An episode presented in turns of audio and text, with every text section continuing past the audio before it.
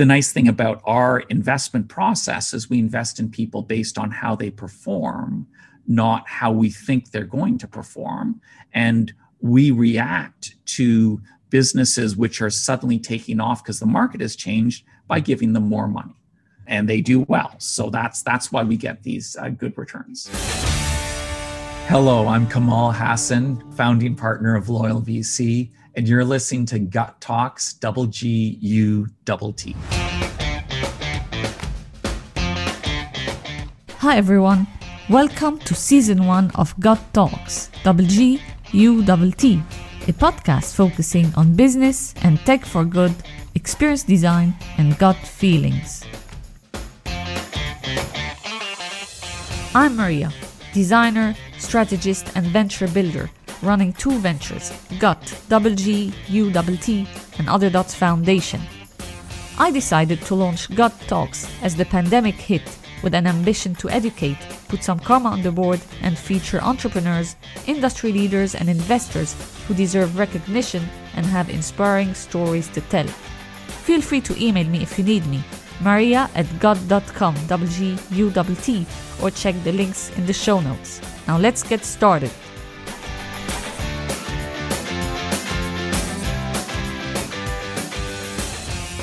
Our guest today is Kamal Hassan, founding partner at Loyal VC, a global VC fund that relies on process to deliver returns. Loyal VC has invested in 140 startups today in over 35 countries. Their strategy is to drive returns and remove bias, evolve the VC model, and leverage global networks and track social and environmental impact.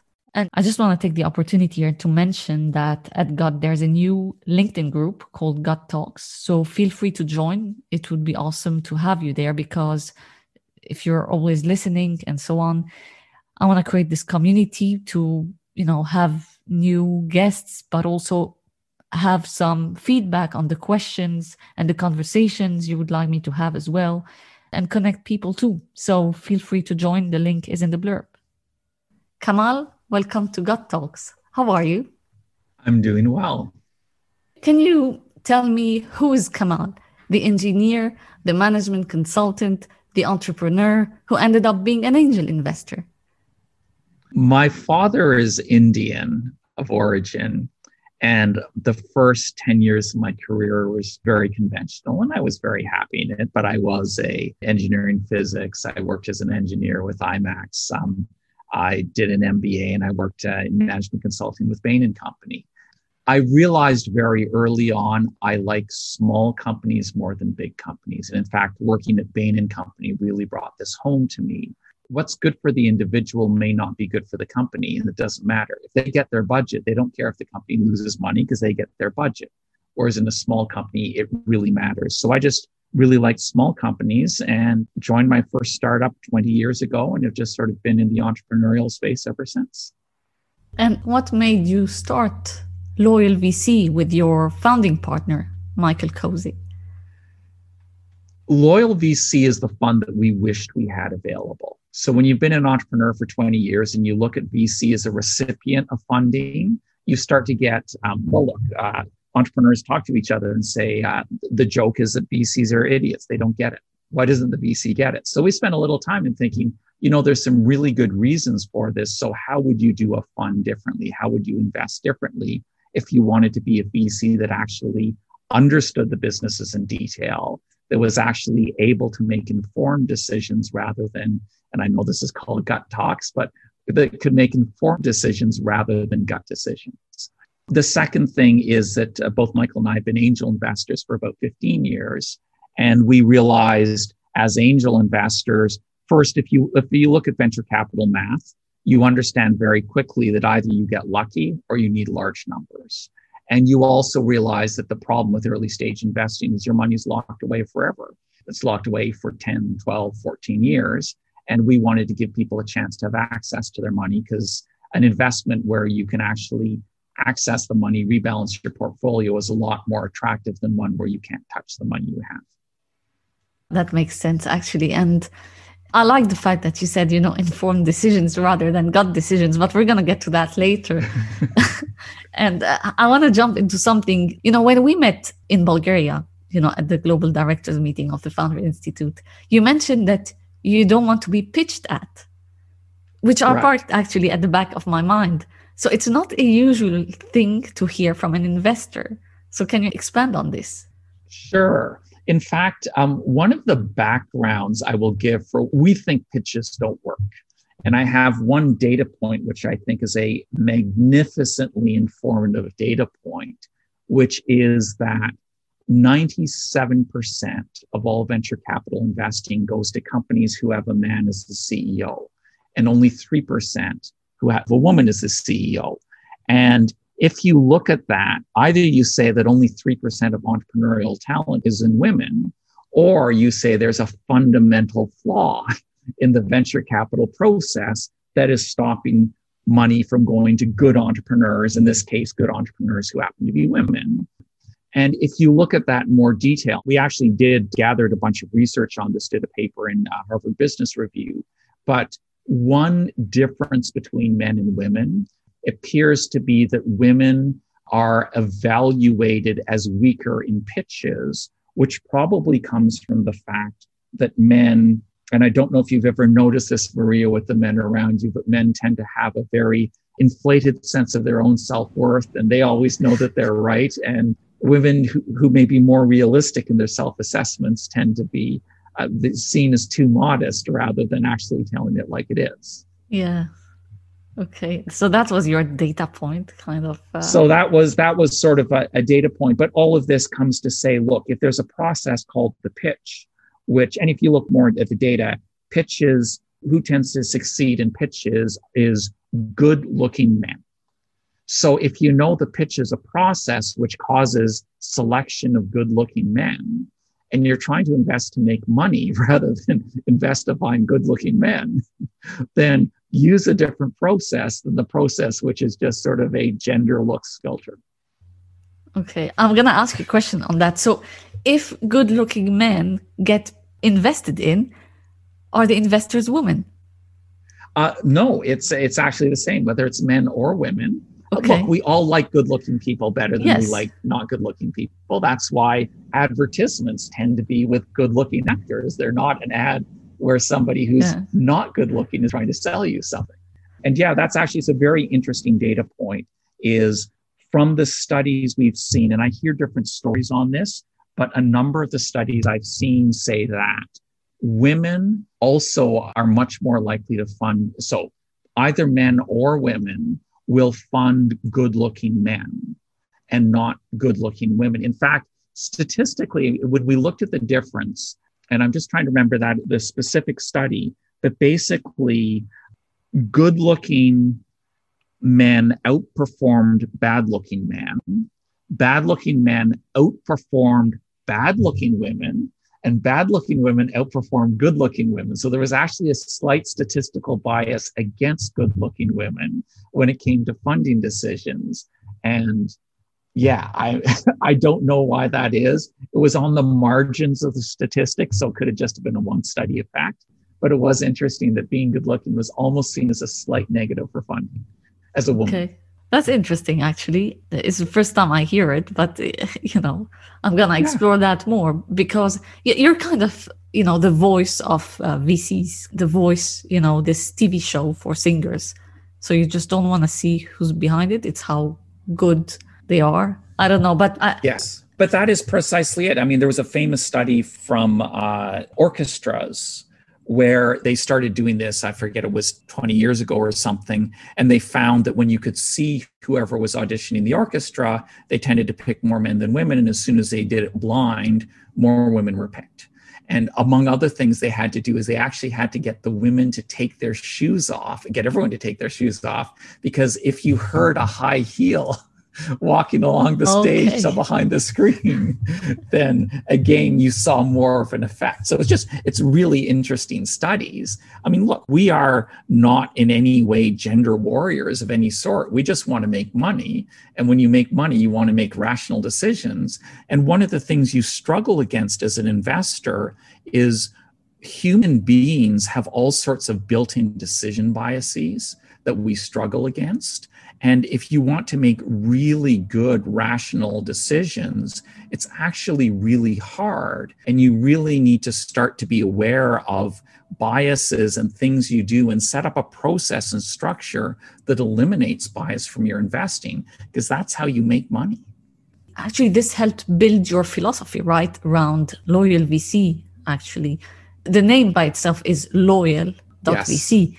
So I also want to ask you, how do you, because this is linked actually to how you, you started building Loyal VC, how do you leverage your global network, like the Founders Institute and INSEAD alumni, to invest in? Like, how do you do it given that your fund is collaborative with a staged investment process? So it's over time and a network of over 300 global advisors. Like, how does it work? And how did you design your investment model? Because now I kind of understand the why, but how does it work? So let's start with the net for the initial side. One of the problems you have as an investor is making sure that the entrepreneur will not be someone who's lying or cheating you. And this is why investors do due diligence. Due diligence is a time consuming process. And the advantage of investing within a network that uh, sort of a network you are very embedded in is the same as the advantage of friends and family investing, which they are less likely to cheat you. When it comes to Founder Institute and INSEAD, both Michael and I are very deeply embedded in both those networks. So somebody knows if they cheat us, they are more like they have a cost above and beyond just taking our money that it impacts their ability to access the support of a very powerful network in both cases. So one of the secrets i mean our process we do a very small first investment. It's a $10000 first investment and then we do larger follow-ons based on data. A $10000 first investment we're returning about a 10% on average on those first small initial investments. We can do that because we don't have, we have people whose business fails because their business honestly fails, but we don't have people uh, taking our money and running off with it, which would result in us losing money rather than making money on those small initial investments. So the network is valuable that way. The other thing we do, which is highly unusual, is you have to ask yourself a question if you're not evaluating people on a pitch, what do you do? And the way we do it is we say, let us get the experience and feedback of people who know that person in detail and can tell us about how the business has developed over many months. How can we judge people based on what they did, not what they promise? So when you're working in a network like the Founder Institute, you've got local directors who have followed the progress of a company over many months. Within INSEAD, you often will find other alumni who are aware of and have followed the process over many months. So that's how we use a network. Yeah, okay. That, that's a smart way of doing it as well because it's taking less risks actually and trusting people because that's one of the main elements as well in human psychology. You're really trusting the network and the people in this network. Because no one's going to recommend someone they don't actually believe in. Yes and well and they won't recommend it when you're in an ongoing recurring relationship. And that's really the difference. I mean we don't talk about it this way but what we do is really relationship investing so the network matters is powerful because we build up relationships within it. And those relationships matter to everyone involved because they are repeat relationships. A director who sends us one company from their one founder from their city is going to want to deepen that relationship and be able to send us more. Whereas in a one off transaction, then in one-off transactions people have no motivation. They are not responsible for the consequences. They can refer anyone. Yeah absolutely. And the way the networks work as well is everyone will benefit from it anyway. Oh yeah. So. And in fact one of the things we do is we give a percentage of our carry goes back both into the founder institute and the INSEAD network. So that's one of the things we have agreements with both organizations to reward them. And rewarding the headquarter organizations not so much um, for what they necessarily did, but for building and managing strong networks, which we can then take advantage of. I can feel the way you have your naming and the brand per se is all linked actually. So you've done a good job on, on that end because one thing leads to another and you understand where the name comes from and the trust and you know the whole process of it. You know, um, it's interesting. The, the loyal name, you're absolutely right. Once you've called yourself loyal, you have to act loyal. So there's a whole series of things which come out. The actual origin of the name Loyal VC was we start investing in companies at the earliest stages. And very few people know this or think about this, but the biggest risk you have as an early stage angel investor or a very early stage VC is not that companies will fail. You know that they're going to fail. Your biggest problem is the companies that succeed where the entrepreneur is not loyal. And specifically, later stage investors come along and they invest with preferred shares with terms which put them above and beyond everyone else. And those preferences can stack one on top of the other so that the early stage investor who took all the risk at the beginning actually makes much less of a return on their successful deals than they could. And your only protection against that is the founder looking out for you. And I've been on both sides of the table. I've been running entrepreneurial companies where I had new investors coming to me saying, let's clean up your cap table. Let's get rid of these early investors. Let's pay them their money back plus interest. And I said, no. But I mean, that was sort of because I'd experienced being an angel investor, also, I felt very strongly about this as a result. But but you really started to see that your protection as an investor um, as an early stage investor, your protection really comes from the people running that business, whether that CEO, those founders will look after their investors. And you really need to sort of build up that loyalty and that relationship. And then, of course, we need to make sure we deliver value to the entrepreneurs so they want to be loyal to us. So that was the origin of the name. Okay, thank you for expanding on that one. This makes me want to ask you this question because you've been on both sides of the table, and this is how you created your brand at the end of the day. And I'm saying brand specifically because you are building a brand, Loyal VC. So, like, what does the traditional VC model and traditional angel model do wrong or can do better, in your opinion? Actually one of the things both traditional models do well is they don't understand diversification in math.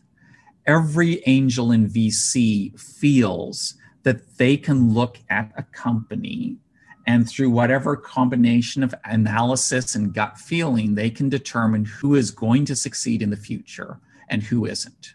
Through having run Founder Institute programs where I saw tens of entrepreneurs, I know that sometimes the ones I succeeded were exactly the ones I thought would.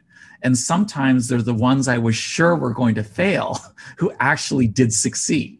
So I've realized the humility of, you know, I can't pick them.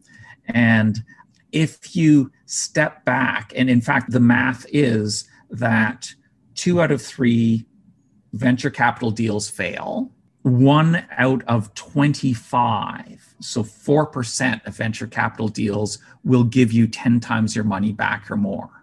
Now, every VC and angel sits there and says, I am special, I am different, I can recognize that one in 25, and I'm only going to invest in them.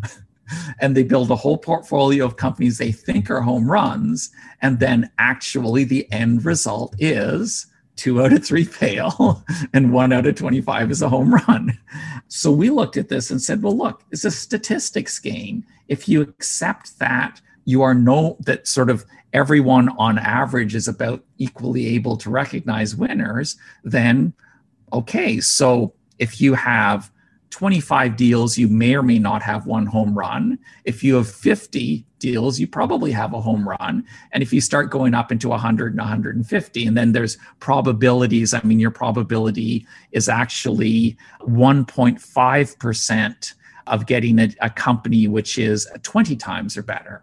So then you say, okay, if there's a 1.5% of 20 times or better, then I want to have 150 companies in my portfolio to be sure you have at least uh, a 20 times in there. And so, yeah, lo and behold, Loyal VC has 150 companies in our portfolio today. It's just about 150 right now. I think it's 148.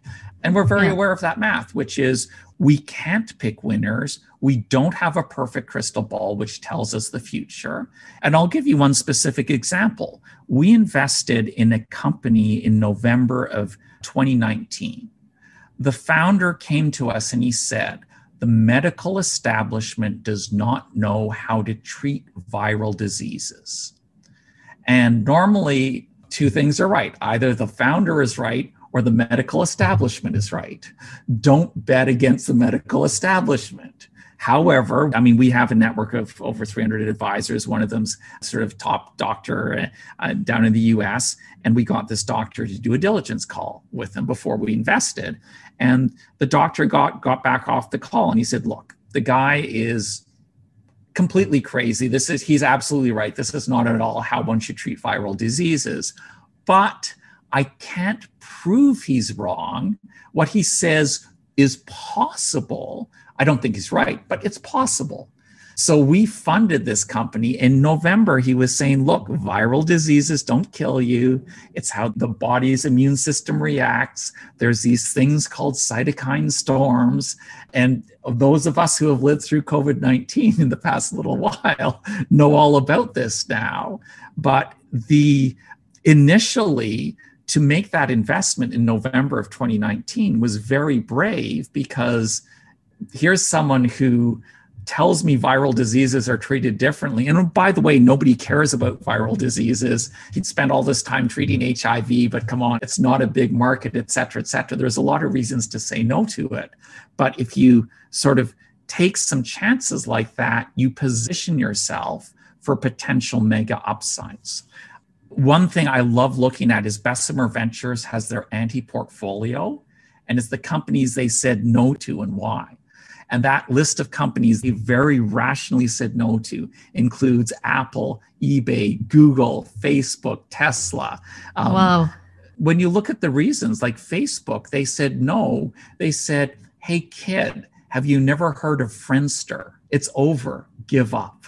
So, this is all for me the humility of as a venture investor, you cannot predict the future. It's a numbers game. I mean, I would be curious to know about this startup you invested in in 2019.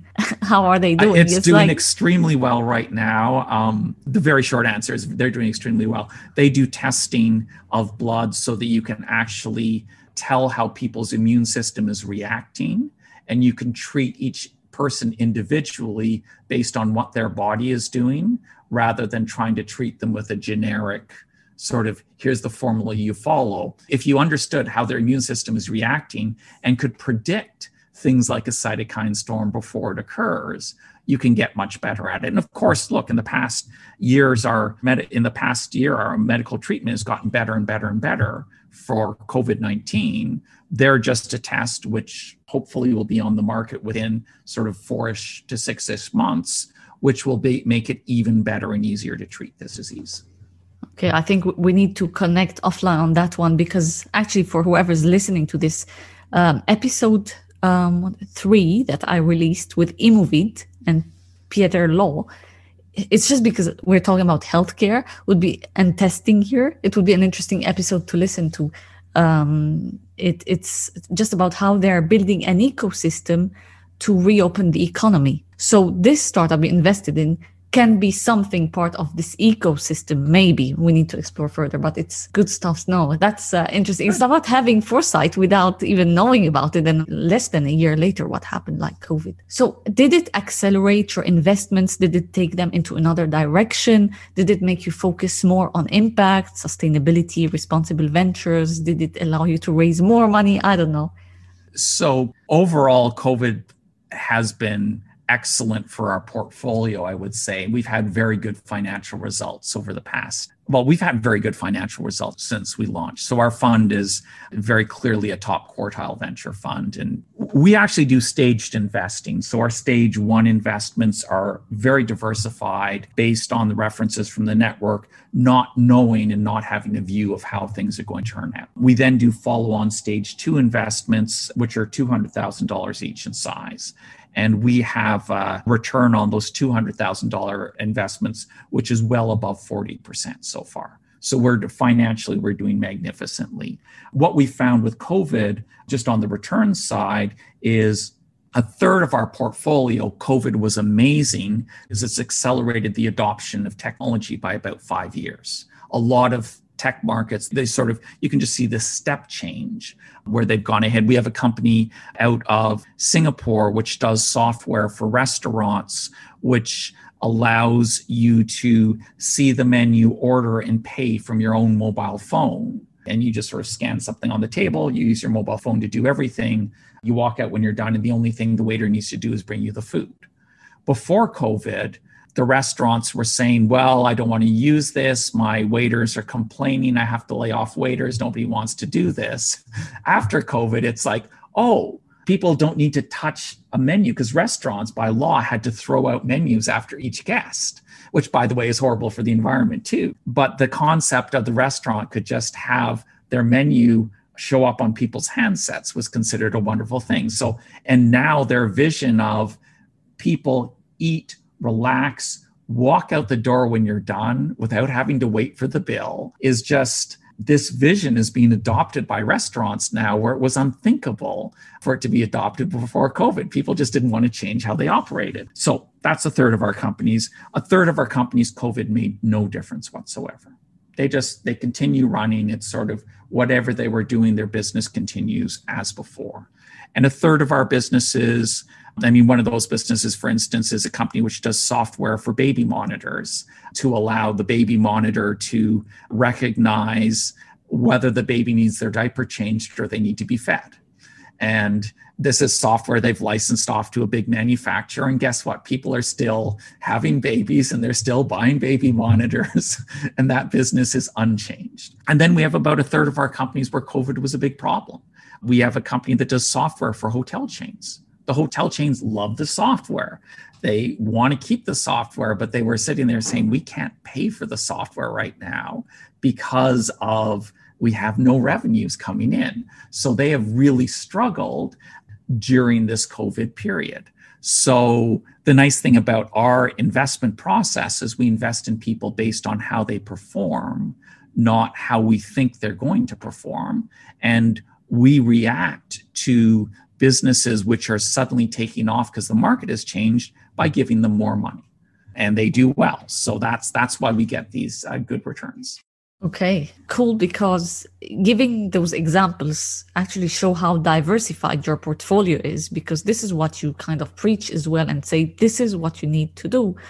Because i, I hear many times as well investors or new funds and some no we really want to focus just on this or just on that sometimes it's a good thing, but it's not always a good thing, especially when you're investing at an early stage. You need to diversify because you need to spread the risk across. So I want to ask you if you're also driven by, because this is something you have on your website as well, and it's kind of a trend too today, especially after COVID. Do you invest in impact and sustainability and social entrepreneurship and social ventures? We surveyed our entrepreneurs and we found out that over 80% of them address one or more of the UN Sustainable Development Goals. We are not explicitly marketed as an impact fund. However, because we do our sourcing largely through Founder Institute and INSEAD, both of those are organizations which I'm trying to remember the phrase that Founder Institute uses right now, but it's basically purpose driven entrepreneurship, I yeah. think is the phrase. Yeah. And uh, INSEAD is business as a force for good. So both of them are encouraging people to think about more than just making money. What we have seen, and I don't have good data on this, but I've seen individual examples of entrepreneurs who gave up early on businesses because they were not mission driven and other mission driven entrepreneurs who have kept going further. And honestly, a business doesn't fail till the founder gives up. And sometimes the business will fail anyway in the end. But one good example, actually, was really a disappointment. We funded a company out of the US, which was providing treatment for menopause for women. Now, menopause is a taboo subject. People don't really like to talk about it. And they were offering a really good service, which was very valued by women, but they were having a real problem getting the marketing right because no woman wanted to admit or talk about menopause being a problem. So even though they provided all these treatments and ways to deal with it, knowledge and free consultations with doctors and everything else, they couldn't figure out the marketing in a two or three month period. And because they were burning through money quickly, the founder gave up. Now, the founder was a man. He's someone who said, okay, this was a problem my mother had. I'm very motivated to deal with it. But when it got hard, his level of dedication for whatever reason wasn't there because I looked at this and said, yeah, so you've only been marketing it three months and you haven't figured out how to bring the women in. But come on, this is just a problem to be solved. The women who do finally make it through your funnel really appreciate it. It costs you a thousand dollars to get every woman in the funnel, but there's got to be a way to figure out how to market this. And he was just like, no, I don't see it. I can't see it work. And I'm just going to quit up and quit and go. Uh, okay. So, so, so yeah, I think when you're really mission driven, it matters. And I think that mission has to be personal for the founder to push them through because even if it's a good mission like this menopause company, if it really isn't personally powerful, it's not going to keep you going through the tough times. And entrepreneurship is hard. Anyone who tells you otherwise is fooling you entrepreneurship is hard and it's not for everyone. Yes. Actually, so many people try and then they realize they figure out it's not for them, uh, which is a good thing. So at least you try, you learn a lot anyway.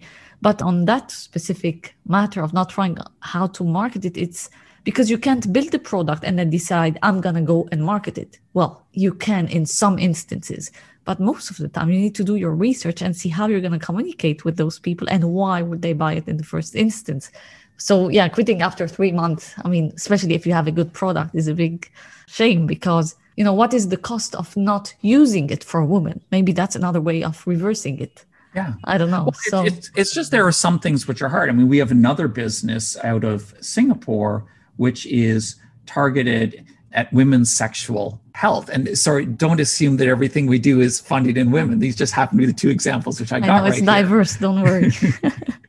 but again, and this is in sort of Chinese culture, apparently women don't really want to talk about sexuality and getting sexual pleasure. So again, it's something which, look, most people, given the choice between having pleasurable sex and not, will pick pleasurable sex.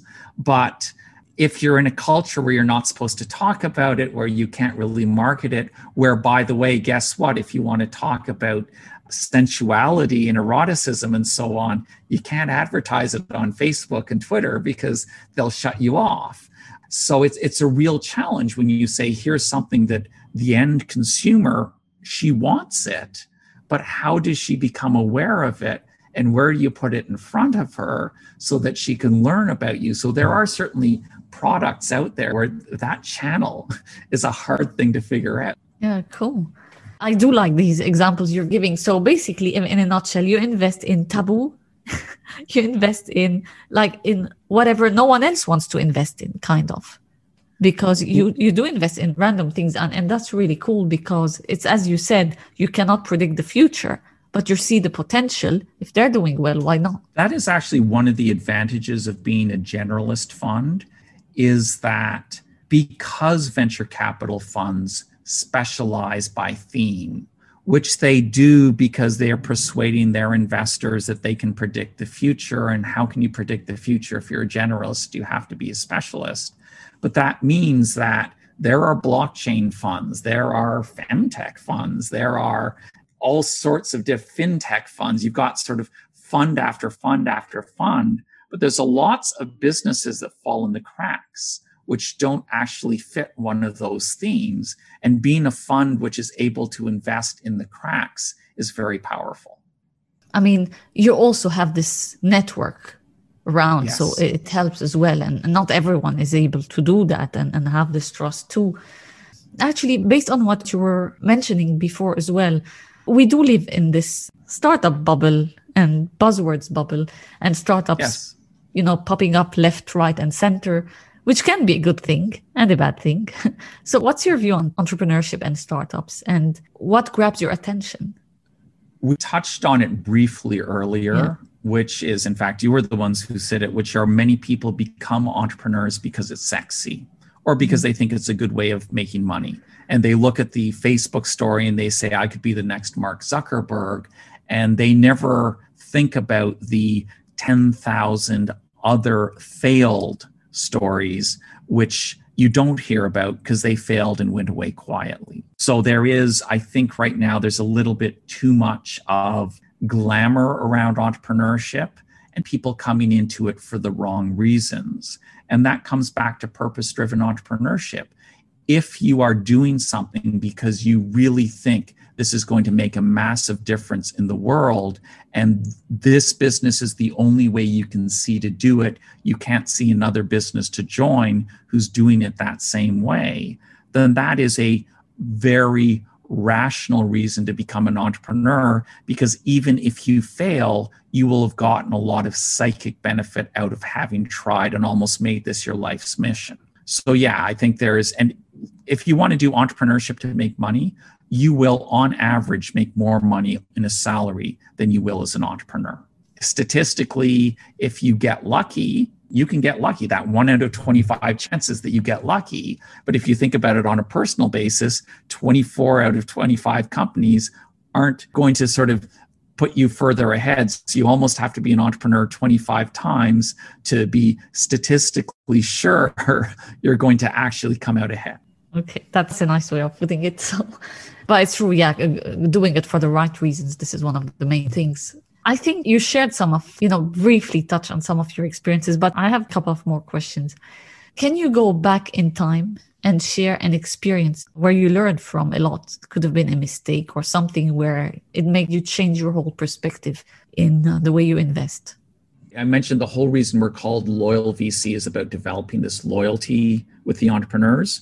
My very first angel investment I ever made was in a company in Canada that did knitting pattern software. So you could adjust the size of the sweater pattern to wherever. And I didn't know this, and I discovered at the time knitting is actually really big business. And back then, so it was whatever, uh, 15 years ago or so, you couldn't just do this on your handset. But that was a business that I invested in. I felt the valuation at the time was a little bit high. So I said, I'll do that valuation if I have this paper, this legal paperwork that gives me all sorts of protection so that I have control. I, I mean, I have all sorts of all control over all sorts of decisions. I have this sort of really safely protected legal paperwork. So made the investment. Company did well. And this was where I learned the lesson about it's the successes which hurt you, it's not the failures, because the company did well. Another venture capitalist came along. They, well, a venture capitalist, I was an angel, and they said, We'll invest in the company, but you have to pay back all the people their initial money with interest, and then we'll invest a million dollars in you. And I'm sitting there going, well, hold on. At this point, I made a number of other investments which had failed. And I was like, okay, well, those investments failed. This is my success let me do the math. And they were offering me, oh, we're generous at 10% interest rate on your money. And it's like, okay, well, if I if two other companies fail the one who succeeds gives me back a 10% interest rate, this is a very dumb business to be in. Why would anyone be an angel investor? But that was the moment when I really learned the importance of loyalty because the founder of the company came to me and he said, Look, Kamal, can you put a million dollars in? To which my answer was no. And he said, Well, great. Either I'm taking this person's money or I'm going to shut down the company and you will have nothing. Which would you prefer? And the entrepreneur was probably pushed into that by the investor, I'd like to think.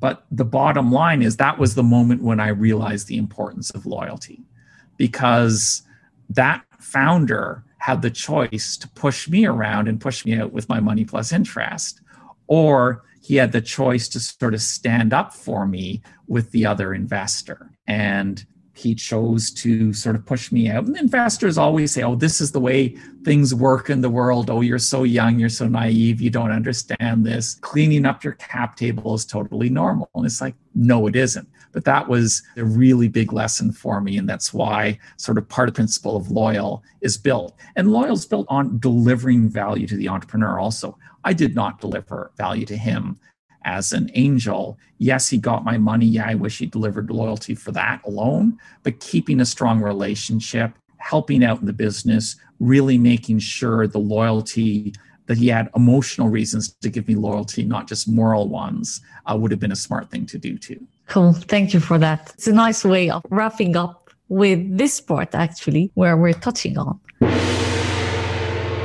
Actually, you you mentioned gut feelings at the very beginning and you said making informed decisions versus gut decisions.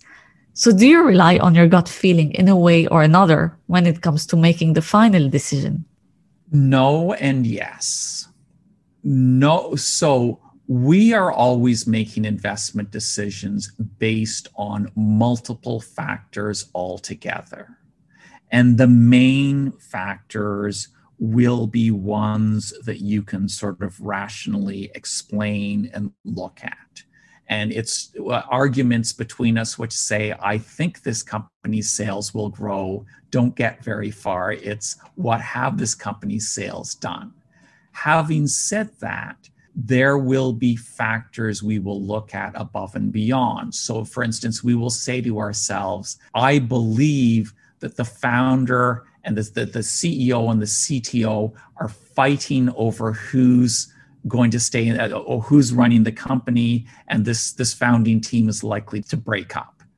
Now that is much more of a gut decision, a rather a gut feeling rather than. And you can point to little things. You know, I think it was because he reacted this way when she said that Therefore, that might be, but that is much more gut. So that will be a factor which we will still discuss and give equal valid weight to when discussing a company, which is here is another factor to be aware of. It's a gut factor, but the decision itself is not a gut based decision. It's a preponderance of the evidence where gut factors are considered as valid factors to evaluate as part of the preponderance of the evidence.